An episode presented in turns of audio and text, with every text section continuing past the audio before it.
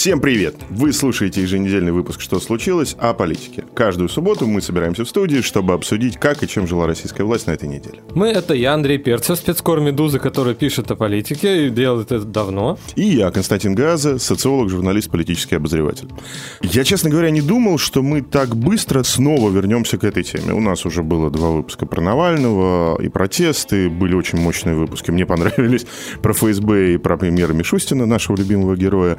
Даже даже выпуск про цены. Но, как говорили в одном хорошем фильме, единственное, что меня беспокоило, это когда нам придется вернуться к вопросу, что в голове у Путина.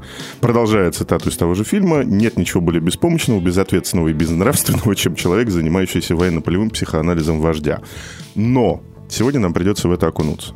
Мы хотели поговорить про Крым, мы хотели поговорить про прекрасную Россию будущего после встречи со слушателями в Клабхаусе. И, кстати, про прекрасную Россию будущего мы поговорим, потому что у нас есть письма о том, что расскажите, как, как, как жить. Как жить, да, как нам совместно политически жить. Поэтому я думаю, что в течение недели или двух мы к прекрасной России будущего вернемся.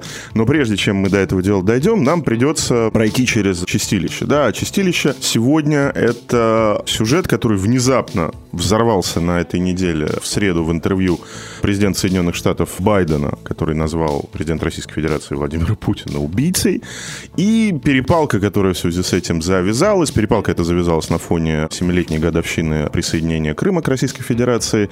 Очевидно, что этот сюжет на этой неделе не умрет. Очевидно, что дело уже не только в хайпе, который поднимают медиа, а дело в том, что я не знаю, что делают американские чиновники, я знаю, что делают российские чиновники. Российские чиновники снова моделируют отключение России от свифта, запрет на российский госдолг и так далее, и так далее, да, то есть, э, как пелось в одной песне, а город подумал, учения ведут. Учения уже идут. Речь вообще идет о довольно опасной вещи. Я сразу хочу сказать, почему мы не залезаем на территорию экспертов, занимающихся внешней политикой. Речь идет о довольно опасной вещи. Это не дипломатия то, что случилось, это уже не дипломатия. Это то, что вываливается за фрейм любых дипломатических контактов. Речь идет о том, что две внутриполитические повестки, американская и российская, уже находящиеся в довольно разогретом состоянии, каждая по-своему, вдруг внезапно таким образом схлестнулись. Да? И поэтому мы об этом поговорить можем. Мы не будем говорить про американскую внутреннюю политику, почти не будем, но поговорим про российскую. Вопросы. Есть ли у президента России душа?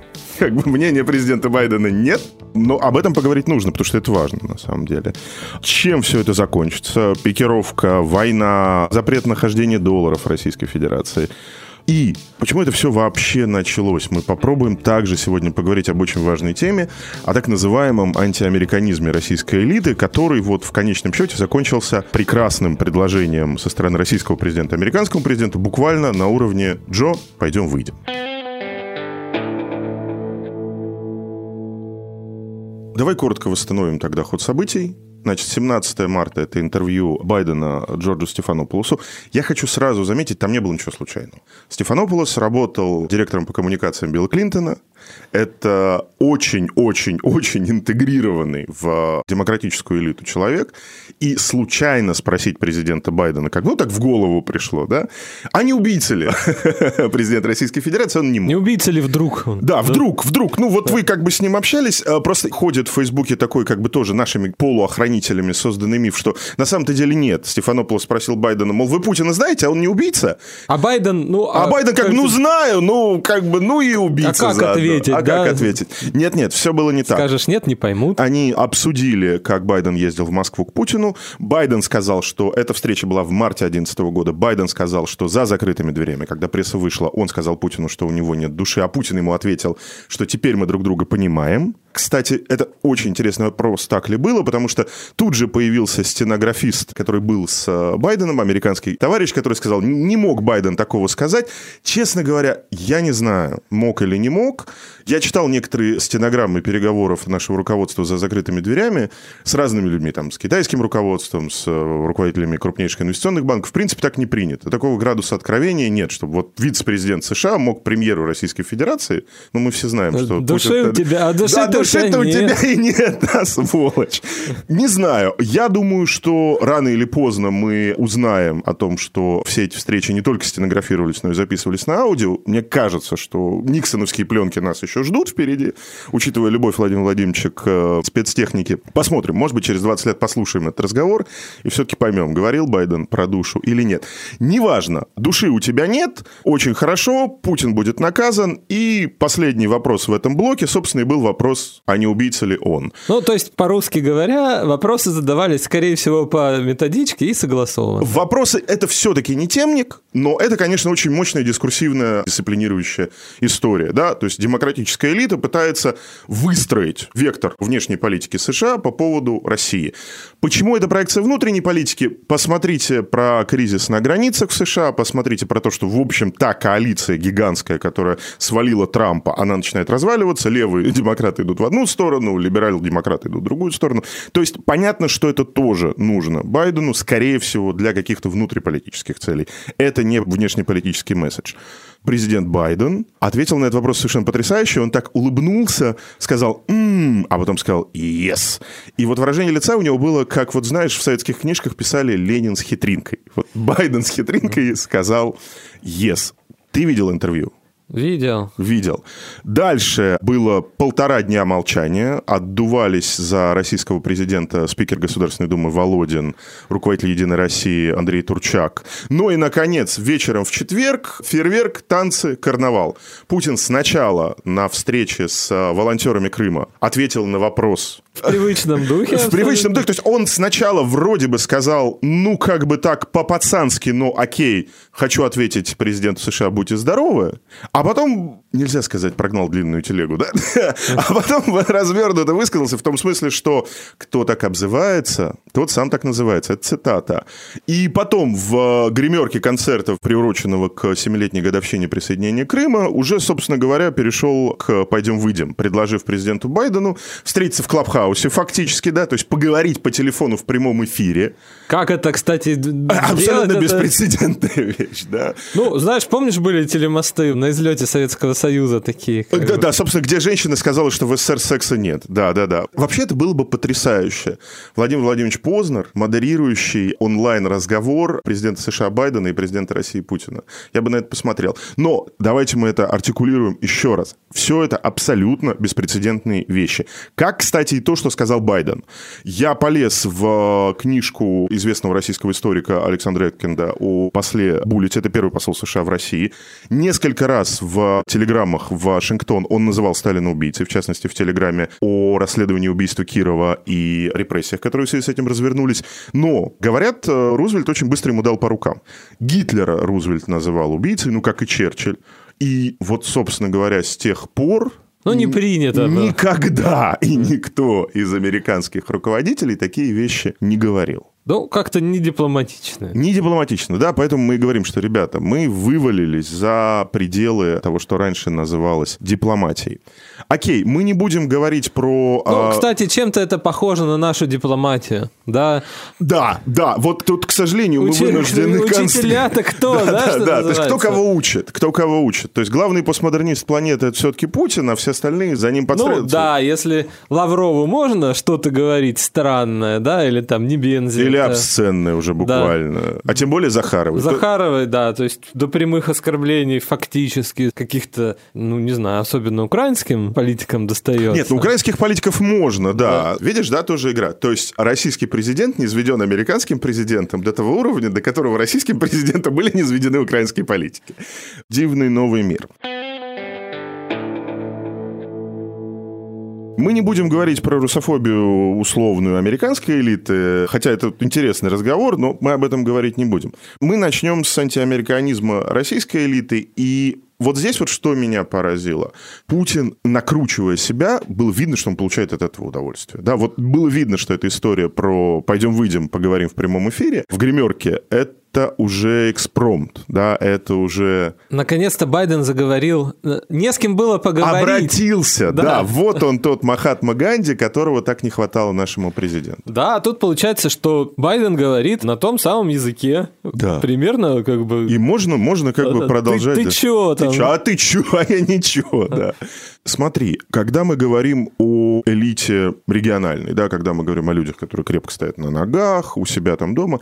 Ты говорил с ними когда-нибудь про отношение к Соединенным Штатам, внешнюю политику? Насколько вот этот вот условный антиамериканизм, я расскажу чуть попозже об интересном исследовании, которое делал Инглхарт в 2013 году для Валдайского клуба, но это про федеральную элиту. Насколько вообще для региональной элиты, для вот этой вот физической как бы опоры режима, насколько это вообще характерно? Но на самом деле для каких-то вот таких корневых, что называется, бизнесмен. Правда, их все меньше становится, да? И в элите постепенно как бы они вымываются, особенно из политической элиты, да? Ну, бизнес есть, пусть и остается, да? Но уже ну, в... а в Единой России уже не надо сидеть. Не уже, надо. Уже, уже иди, да. В ЗАГС не ходи, тем более в Госдуму не ходи, там отдыхать. Ну да, придут комитетчики, придет милиция, скажет, кому дать денег, как бы дашь денег, все будет нормально. На выбор, я имею в виду. Да.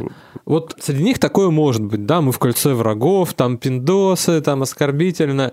Ну, шоу Соловьева, наверное, тоже смотрят они, ну, да, да, какие-то вещи. Анекдотики рассказывают там про глупых американцев. Ну, это, помнишь, Задорнов выступал? Да, время, да, да. Ну, тупые, да, да. там. Но, но это, это не вот переходит, оттуда, от, да? от, фольклора, от фольклора это не переходит к желанию немедленно до ядерного пепла дойти в отношении к Соединенным Штатам. Ну, презрение, ненависть есть, но, наверное, нет.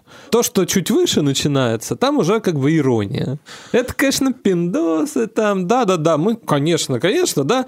И он тоже как Ленин с хитринкой, человек тебе улыбается, ты понимаешь, что он в это, конечно, не очень верит. Очень важно, зафиксируем, что этот антиамериканизм, чем выше мы поднимаемся, тем большей степени он наигранный, и тем большей степени он воспринимается тем, кто тебе это воспроизводит, как пропагандистский конструкт. Нужный, но да, ну, придуманный. Я должен это говорить. Я тебе даю понять, что в принципе для я меня... Я понимаю, да. да. Я видел олигархов, больших олигархов, которые кричали, значит, мы или они, ядерный пепел, пусть весь мир сгорит в аду, но мы не будем им подчиняться, но их, кстати, не так много. Если говорить про какую-то изведанную, исследованную часть, то, собственно, вот большое исследование 2013 года, которое делала Высшая школа экономики вместе с Валдайским клубом, возглавлял все это великий такой политолог Инглхарт, там два вывода, что да, антиамериканизм в российской элите есть, он достаточно существенный, и второй вывод – это объяснение того, почему это антиамериканизм, и объяснение такое, российская элита ожидала ожидала, что Запад поможет в 90-е, да, что будет какой-то план Маршалла, может быть, и так далее, и так далее. Но как бы не дождалась, российскую элиту кинули, поэтому мы теперь американцев не любим. Я могу попробовать воспроизвести свой аргумент, который, в частности, процитировал меня великий историк Адам Тус в своей книжке про кризис 2008 года. Аргумент такой. В 2008 году Путин, будучи в тот момент премьером, увидел, как сыплется то, что до этого в течение 8 лет было основой мироздания. Да, вот ну, крупнейшие инвестиционные банки американские, да, там с сотнями миллиардов долларов на счете. Американская экономика сама по себе. И мне кажется, что дело не только в том, что мы вот, мол, ждали от вас помощи, но не дождались, как написали коллеги, собственно, из э, исследования Валдайского клуба. А дело немножко в другом, если говорить про президента. Дело в том, что вот это поддержание глобальной финансово-экономической стабильности в капитализме, он, видимо, считал, что это задача американской элиты. И что если американская элита обрушила все, включая российскую нефть, российский госдолг, российскую экономику. Напомню, падение было больше 7% в 2009 году, и это было действительно это было очень драматическое событие. Видимо, тогда впервые появились в голове тогда премьера, сейчас президента, две мысли. Первая мысль, что не такие уже неответственные пацаны. Кинули. Кинули. То есть, причем кинули-то как бы по-большому, да, хотя вспомним, вспомним историю из uh, Too Big to Fail Соркина, где якобы, якобы российские чиновники подкатывали китайским чиновникам на тему, а не шартануть ли нам американский госдолг, раз так все как бы хорошо. Я не знаю, насколько она реальная, там разные могут быть версии, но вот была такая, да. Кинули. И вторая мысль... Кинули поперед нас просто. Да, просто ну, вот, да, как бы взяли, слили все, ну и нас заодно. Но там была и вторая мысль, как мне кажется, кроме этого. Там была и вторая мысль, которая выглядела примерно так – если такого рода структурные кризисы могут на Западе происходить, может быть, Запад не такой и сильный. Да? И вот в тот момент, когда две эти мысли синтезировались, они нас кинули. Не такие уж они и крутые. Собственно говоря, появилось то, что мы сегодня считаем мейнстримом российской внешней политики и проекцией российской внешней политики во внутреннюю политику, да, потому что для российской власти, конечно, намного важнее не оскорблять американцев, а умело продавать оскорбления американцев внутри страны. Есть еще две вещи, о которых, мне кажется, здесь нужно сказать. Важная вещь – это как элита подсела на вот эти вот хулиганские акты Путина. То есть Путин выходит и что-то такое говорит американцам. И все такие, у пацан, круто. Такое тоже есть. Но есть и оборотная сторона. Да, есть и оборотная сторона. Он вот, а его не замечает, типа, ну, да, он пригласил своем... поговорить, а ему как бы, мол, ты в тайге, Путин сказал, что он на выходных не может, он в тайге, но может в пятницу и в понедельник. А Джеймс Байден... сказал, что ну вот как бы, а Байден вообще не может, очень занят, как бы спасибо, но очень занят. То есть это тоже опасная игра. В этом конфликте Байден очень четко обозначает свою позицию. Он говорит, окей, Путин убийца, ЕС выпустил заявление, которое как бы, видимо, должно было разъяснить слова американского президента о том, что Путин несет ответственность за политические убийства. А политические убийства у нас были. Достаточно вспомнить Бориса Немцова, убитого в 2015 году. Поэтому в позиции ЕС какая-то, хотя бы какая-то, есть уже не только пиаровская, но какая-то юридическая логика. Но позиция Путина совершенно другая. Путин говорит, он же не меня оскорбил, он нас оскорбил, да, как бы он Россию оскорбил. Здесь мы должны вернуться снова к э, вот этому вот вопросу, когда Путин говорит говорит «мы». Он говорит это на концерте, он говорит это на встрече с волонтерами. Когда Путин говорит «мы», он вообще кого имеет в виду? Ну, помнишь, одна из любимых, наверное, да, наших цитат, это Володинская «Нет Путина, нет России». Да? Мы — это я. Мы... Пока я с вами. Да, пока я с вами. Потому что косвенно сейчас происходит вокруг Путина, даже вот если вспоминать э, эти встречи с э, представителями крымской общественности, да, вот вокруг этот стадион. Да, ты хочешь сказать, что, что вот как вчера вокруг... Андрей мне написал, а, извини, ты, говорит, посмотри на Путина в скафандре. Да, то есть там видно, что там бронежилет, на бронежилет, значит, огромная еще, куртка, огромная хотя, куртка, в принципе, хотя, в Москве да, не холодно. Есть, не хол... Да, ну, вот. там но, можно... но, но видно, да, видно, видно, видно, что... Можно что... еще, кстати, бы присмотреться к тому, как показывали Путина, да, вот они не показывали, как он ходит. Они не показывали опять, как То есть там угловатые движения какие-то, как только он начинает разворачиваться и идти, камера отъезжает на крупный план. Да, соответственно, люди в Лужниках видят то же самое, да, там же... Ну да, кто сцену-то видит, да, да, все же на экран фигурка, смотрят. вот. Но система пришла к чему? Она постепенно шла-шла, да, все равно же Путин начинался как некий, э, не знаю, согласишься ты или нет, политтехнологический продукт.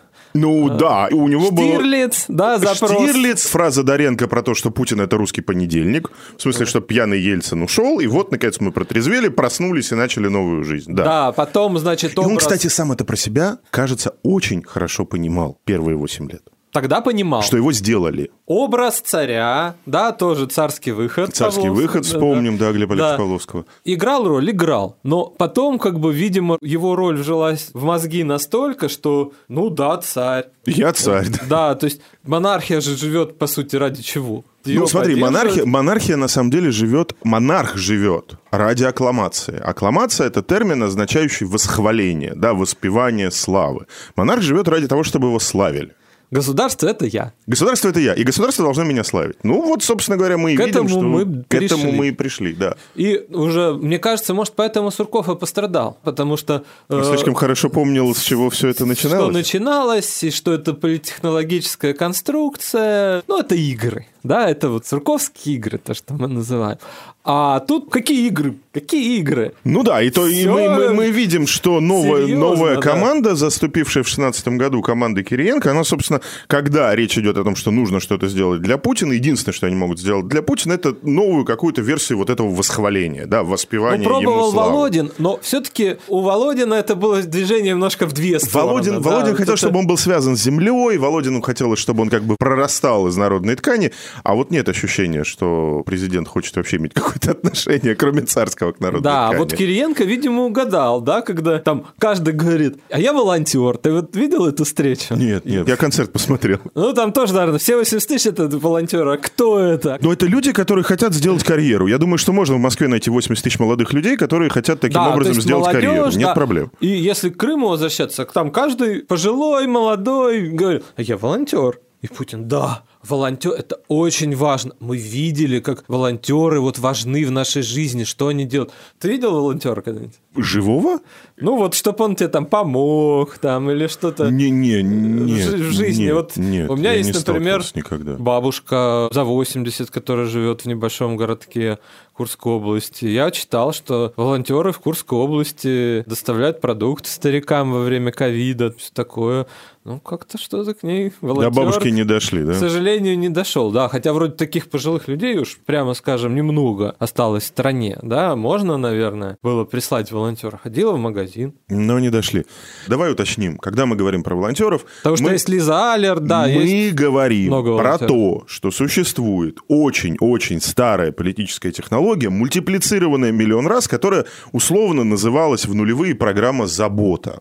Потому что «Единая Россия» нанимает каких-то людей, эти люди, значит, боевой экипаж в составе прихмахер, фельдшер и агитатор едут по деревням, стригут бабушек и дедушек, ну там как негде постричься, помогают там что-то привозят, и, собственно говоря, это все называется программа «Забота». Да? То есть мы говорим про людей, которые профессионально на деньги, идущие от «Единой России», от Народного фронта, выполняют функцию демонстративного оказания услуг населению, и смысл их работы не в том, чтобы людям помогать, да? Смысл их работы, чтобы простите, в том, чтобы отчитываться да. Да, тем или иным способом. К чему все это я веду? Что вокруг Путина постепенно вот сложилось такой шарик, не весь народ, как при Володине, да, и не то, что это игры Суркова. Да, да. вот эти сословные какие-то внутриэлитные, да. значит, разборки, пустить к папе того, пустить к папе всего. Нет, это другое. Совсем. А вот такая скорлупка из волонтеров, которые делают очень важные дела.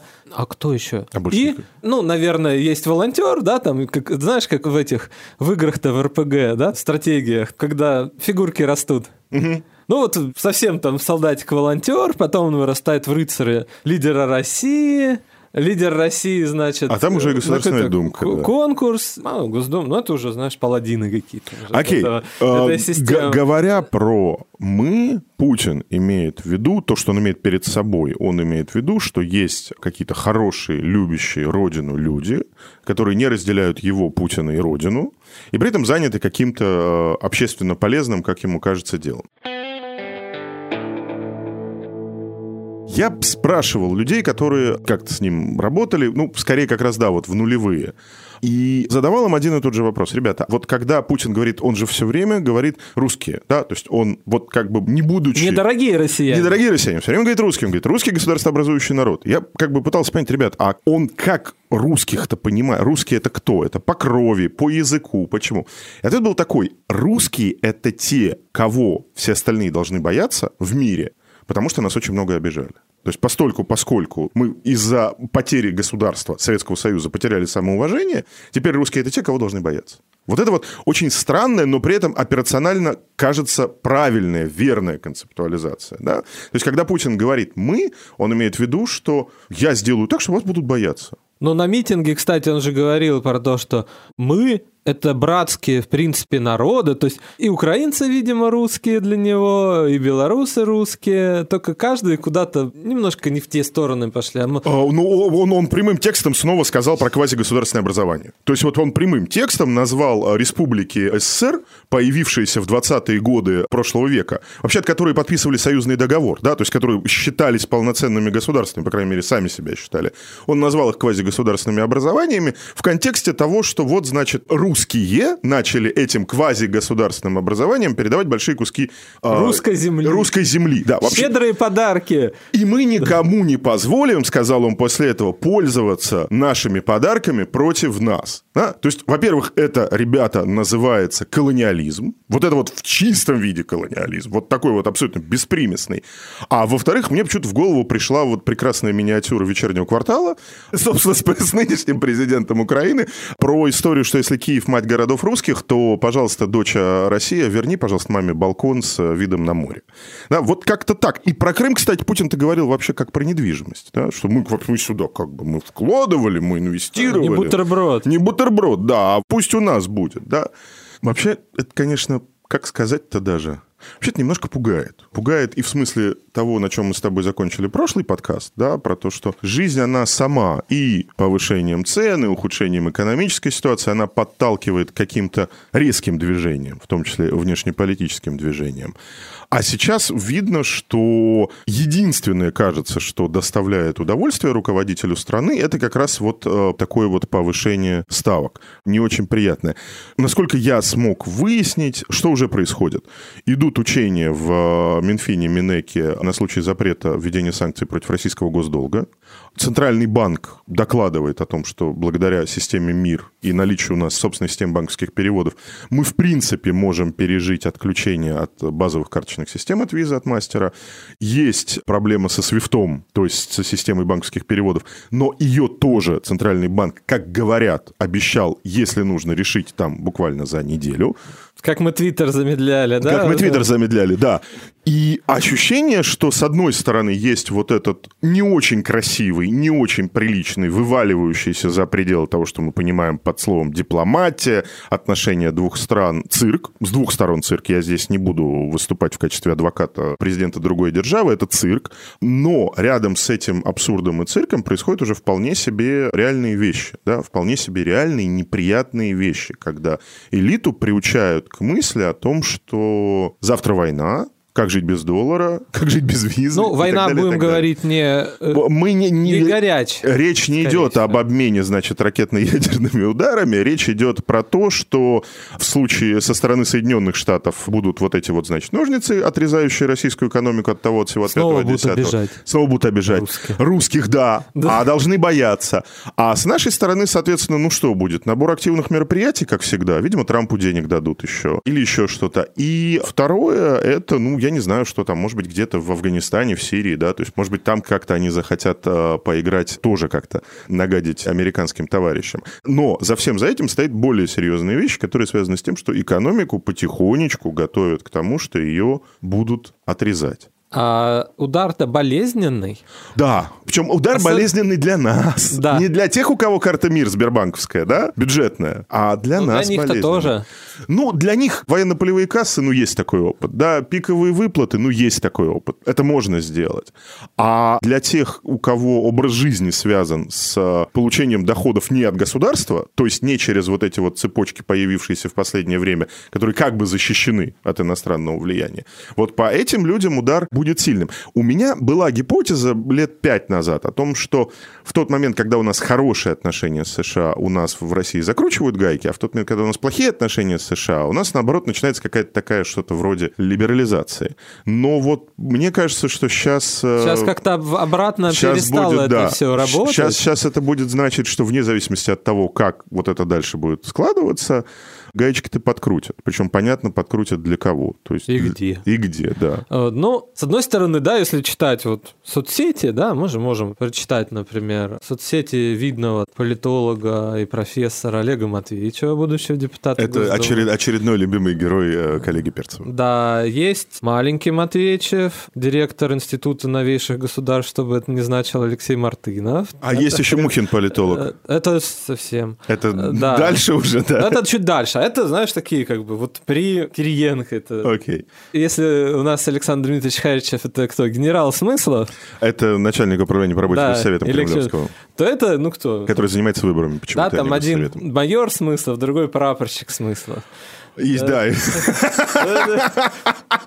Прапорщик смыслов, это ну, отлично. Хорошо подходит этому эксперту, видишь, новейшее государство. Чего не говорят, чего не пишут? Байден трус, испугался дебатов, пишет, кстати, профессор, достаточно культурно. Трус испугался дебатов. Окей, это еще, это еще. Да, это майор смысла. Да. А, а прапорщик, прапорщик пишет: слабак зассал. Вот, понимаешь, вот, вот оно, прекрасно, да? Ну, кстати, вечером было дело, я думаю, люди поддержали себя морально немножко. И, Укрепили, да, так сказать, дух, русский дух, да. И смело выражаются. Насколько это работает? Да, у человека, извини, пожалуйста, думает, как продукты купить, а ему, значит, прапорщик с телеэкрана. Ну, исторически мы понимаем, говорит, что... Байден зассал. Ну, да, там, там же была какая-то оргия на эту тему с Кобеевой опять, ну, то есть это, в общем, понятно понятно, да, что это все пошло по рельсам обсценного такого комментария.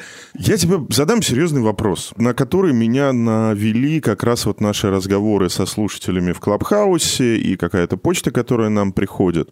И также меня на этот вопрос навели какие-то общетеоретические рассуждения, которые сейчас большие наши социологи, большие разговоры ведут вообще в связи с изменениями, связанными как с пандемией, с карантином, так и с тем, что происходит в стране основа общей совместной жизни, вот по целому ряду социологических классиков, основа является солидарность. Да? То есть мы не можем жить вместе, если у нас нет солидарности. Да? У нас два базовых условия солидарности – это мы совместно где-то находимся, физическое соприсутствие и эмпатия, вот в малой группе. И дальше, соответственно, эта солидарность разрастается, разрастается, разрастается. Нас спрашивали в Клабхаусе, нам пишут люди, а с кем быть солидарным? Как быть солидарным? Происходит чудовищный цирк. Мне не очень приятно, что президент моей страны, президент другой страны называют убийцей, но при этом я не могу солидаризироваться ну, знаешь, да, когда... ни с тем, ни с другим когда переворачивают шахматную доску, да, как в известном фильме, это, ну, тоже как бы странно, да. Мы сами это видим, да, ну, приятно нам смотреть э, на политическое ток-шоу? Нет. Как мне оставаться солидарным с каким-то ощущением наличия у меня страны, родины, государства? Извини за такой пафосный вопрос ну, вообще чувствуешь себя немножко тяжело, да? Морально а, тяжело. Да, потому что, ну, как бы вот это все распалось, да, слабак зассал, да, ну, ну, ну как бы, ну, что, а следующее... Есть Крым наш, который да. никогда, собственно, не вызывал большого энтузиазма, но сейчас уже, кажется, не вызывает энтузиазма вообще ни у кого. Ну, да, даже в прошлом году, это до роста цен и всего такого, 35% россиян отмечали по опросу ФОМ, не да, иностранных не... агентов, а да. подрядчика Кремля, на секундочку. Э, что от Крыма-то пользы и вреда примерно поровну у нас получилось. 28, правда, считали полезным, а 14 вредным. 14. 14. Это много. И если говорить, допустим, даже для власти, как что-то там солидаризировать, укреплять, например, ну, ходят там типа, слухи, страхи, не знаю, что сейчас мы ответим походом на Донбасс очередным. Да? Есть, есть такие разговоры. Да, что Ска- это... Они, ну, единственное, это, это совершенно ну, в режиме даже не слухов, а скорее фантазии источников. Да. То есть они ничего, ну, как бы субстантивного сказать не могут. Ну, для оппозиции, как бы, российской, да, которая немножко тоже власть демонизирует, и, главное, она народ демонизирует, да, если почитать соцсети, ну, не знаю, оппозиционера Геннадия Гудкова, живущего в Болгарии, да, там, вот суть там путинского большинства, да, там. Ну, да, которая, да, которая, там... как мы вам пытаемся объяснить нашу позицию, уже давно не большинство, большинству, и насколько оно путинское, это тоже огромный вопрос. Да, что оно за Крым и за Донбасс, вот им только этого да, и сейчас им Путин это даст, и как бы будет все отлично. Но, например, в 2014 году это крымский подъем, крымский консенсус, да, там все, по опросам, правда, уже Левада, которая тогда не была иностранным агентом. В 2014 году присоединять Донбасс желало 48% россиян, то есть уже как бы Донбасс был темой, ну, такой раскалывающей раскалывающей. А в 2015 году он перестал быть раскалывающей темой просто потому, что только 15% россиян желало как бы принять Донбасс в свои объятия. Окей. Мы пришли к тому пункту, которым, наверное, логично будет, обсудив его, закончить. Мы видим, что, с одной стороны, существует некоторая риторическая, дискурсивная агония, связанная с «мы вам всем покажем», «Байден, пойдем выйдем», «Крым наш» и так далее, и так далее. С другой стороны, существует очень уже в значительной степени аморфное, распадающееся в кавычках общество, в котором нам с тобой очень сложно с кем-то почувствовать солидарность. И это не только ну, наша да, вот проблема. Я к тому хотел сказать, что когда ты читаешь, например, тоже в соцсетях, что ну Байден-то сейчас Путину покажет на дебатах, ну, не знаю. Не, да, не знаю, кто кому чего покажет. Да, Я да, не хочу такого формата. Да, как бы, да. Байден растерзал Трампа. Ну, окей. Как-то не сказать бы, что прямо он растязал Трампа, да, и с Путиным мало ли что, да, там эти прихваточки, ну, как бы... Ну, во всяком случае, это не то, что сейчас Байден придет, да, порядок наведет. Ну, но наверное... нет, но при этом, смотри, мы вынуждены каждый раз с тобой здесь встречаясь констатировать увеличивающийся драматический отрыв от реальности. Причем от реальности экономической, от реальности политической, и в том числе, как мне кажется, от реальности внутриэлитной. Если все-таки все пойдет по плохому пути и не ограничится дело очередным пакетом санкций против Nord Stream, против второй ветки Северного потока, и начнутся все вот эти очень неприятные уже для нас и для элиты вещи, связанные с отрезанием России, Путин вообще усидит? Знаешь, есть разные настроения опять же, как бы сложно сказать, да, насколько корневые, да, вот эти бизнесмены, которые занимались в 90-е тем, чем они занимались, потом отмывались через депутатство и хорошие дела. Действительно, они были, да, то есть они же по понятиям живут, да, там, по понятиям там бабушку чаем напоить. Ну, я просто хочу да? сказать, что где-то там в конце нулевых ты приходишь в ядро, в региональный политсовет ядра, и ты понимаешь, что там сидит весь генералитет бизнеса. Весь, то есть там 80% это они. Да. Сейчас это в основном вымытые люди, оттуда, потому что они могли и эмиссара послать, если надо, да, и мы будем делать так, вот этот нам здесь не нужен, например, по списку. Ну, такие вот пожившие, да. Авторитетные люди. Да, авторитетные предприниматели, да, понявшие жизнь. Сейчас они занимаются бизнесом большим, скорее всего, да, либо средним, их никто не трогает. И настроение вот в этой среде, они не самые радужные, да. Что я слышал, например, от одного из представителей такого бизнеса, который, ну, в принципе, даже хорошо знаком с представителями силовых структур, да. Крепко стоит на ногах. Да, что настроение это такое. Сейчас с Америкой вот будет сильно, да. Столкнемся. Столкнемся. Экономике навредит, бакс по 100, плохо, нам отрежут нефть. Вот такая мысль звучит, что нам не дадут нефтью торговать. У нас посыпется бюджет, а причина-то в чем? Что у нас Путин устраивает шоу, то есть это было даже до вызова на дебаты, да, как бы, что что-то вот как бы неправильно, ну, а наши-то большие люди договорятся там с Америкой, и фактор раздражения уберут, и дальше пойдет бизнес, как бы дела пойдут, все хорошо. И надо все-таки акцентировать, что фактор раздражения это лично президент Российской Федерации. Да, ну, то есть в логике, да, авторитетного человека, я думаю, та же логика примерно и у авторитетных людей на самом верху, вот мы делаем бизнес, пока делаем хорошо. А вот отрежут нефть. Причем, опять же, этот товарищ говорит, ну, они же тоже как бы порешают. Пока нас, значит, выключат, там что-то сами наторгуют нормально. Потом, ну, нам трудно будет вернуться, ну, вернемся там. Вот, вот такое. Я знаю две партии наверху, условно наверху, да, потому что все-таки с верхом, который на самом верху, мы не общаемся. Первая партия – это партия, вот ровно то, о чем ты говоришь, что, слушай, как бы, ну, мы рептилоиды, они рептилоиды. Рептилоид с рептилоидом всегда договориться. Как бы, по большому счету, мы управляем большими кусками собственности, которые важны в глобальном масштабе. Да, американцы – большой глобальный игрок. Ну, как бы, если разговор будет субстантивный, если если разговор будет по сути, мы договоримся. А вторая партия, это партия, которая ближе к тому, кого называют государственниками.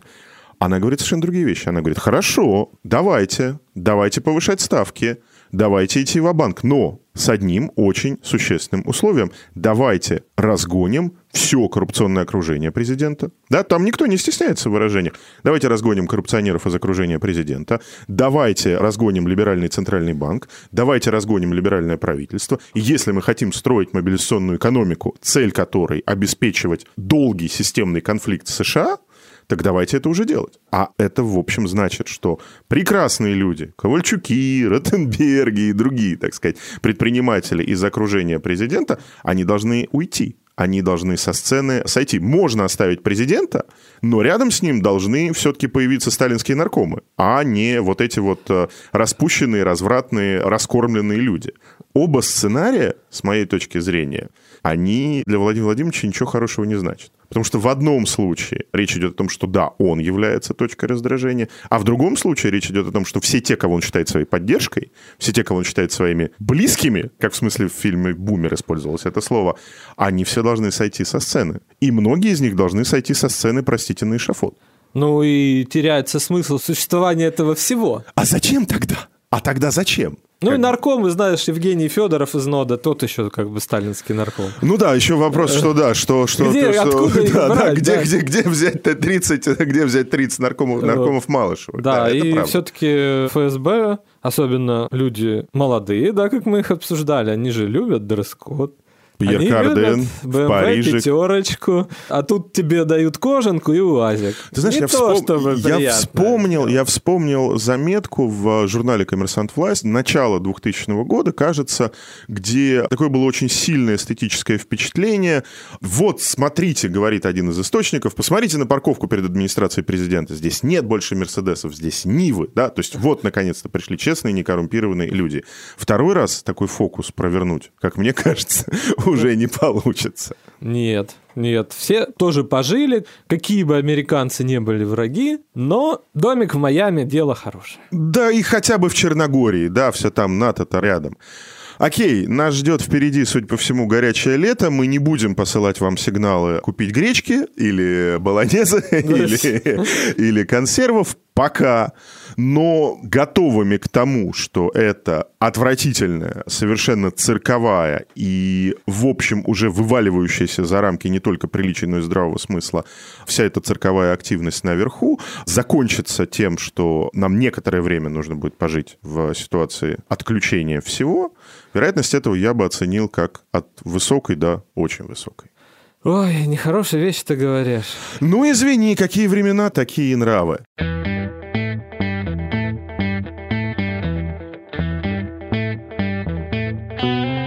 Спасибо. На сегодня все. С вами были Андрей Перцев и Константин Газов. Вы слушали субботний выпуск «Что случилось?». Мы выходим каждую неделю. Подпишитесь на нас. Мы есть на всех стриминговых платформах. На этой неделе у Влада Горина в ежедневных выпусках было несколько очень сильных эпизодов. Во-первых, вторничный эпизод про внесудебные расправы, пытки и казни в Чечне. Мне очень понравился эпизод в понедельник. Разговор с дата-аналитиком относительно того, что происходит с вакциной. Есть у нас спутник, нет у нас спутника. Почему мы прививаемся, почему не прививаемся. Мне очень понравился разговор про неоосманизм, про как раз то, что Эрдоган делает, но имея в голове все-таки более внятный чертеж турецкого народа, чем наше руководство с его, значит, чертежом российского народа. Пишите, что вы думаете об этом подкасте, предлагайте темы, задавайте вопросы по электронной почте, подкаст собачка. Спасибо. Пока. thank you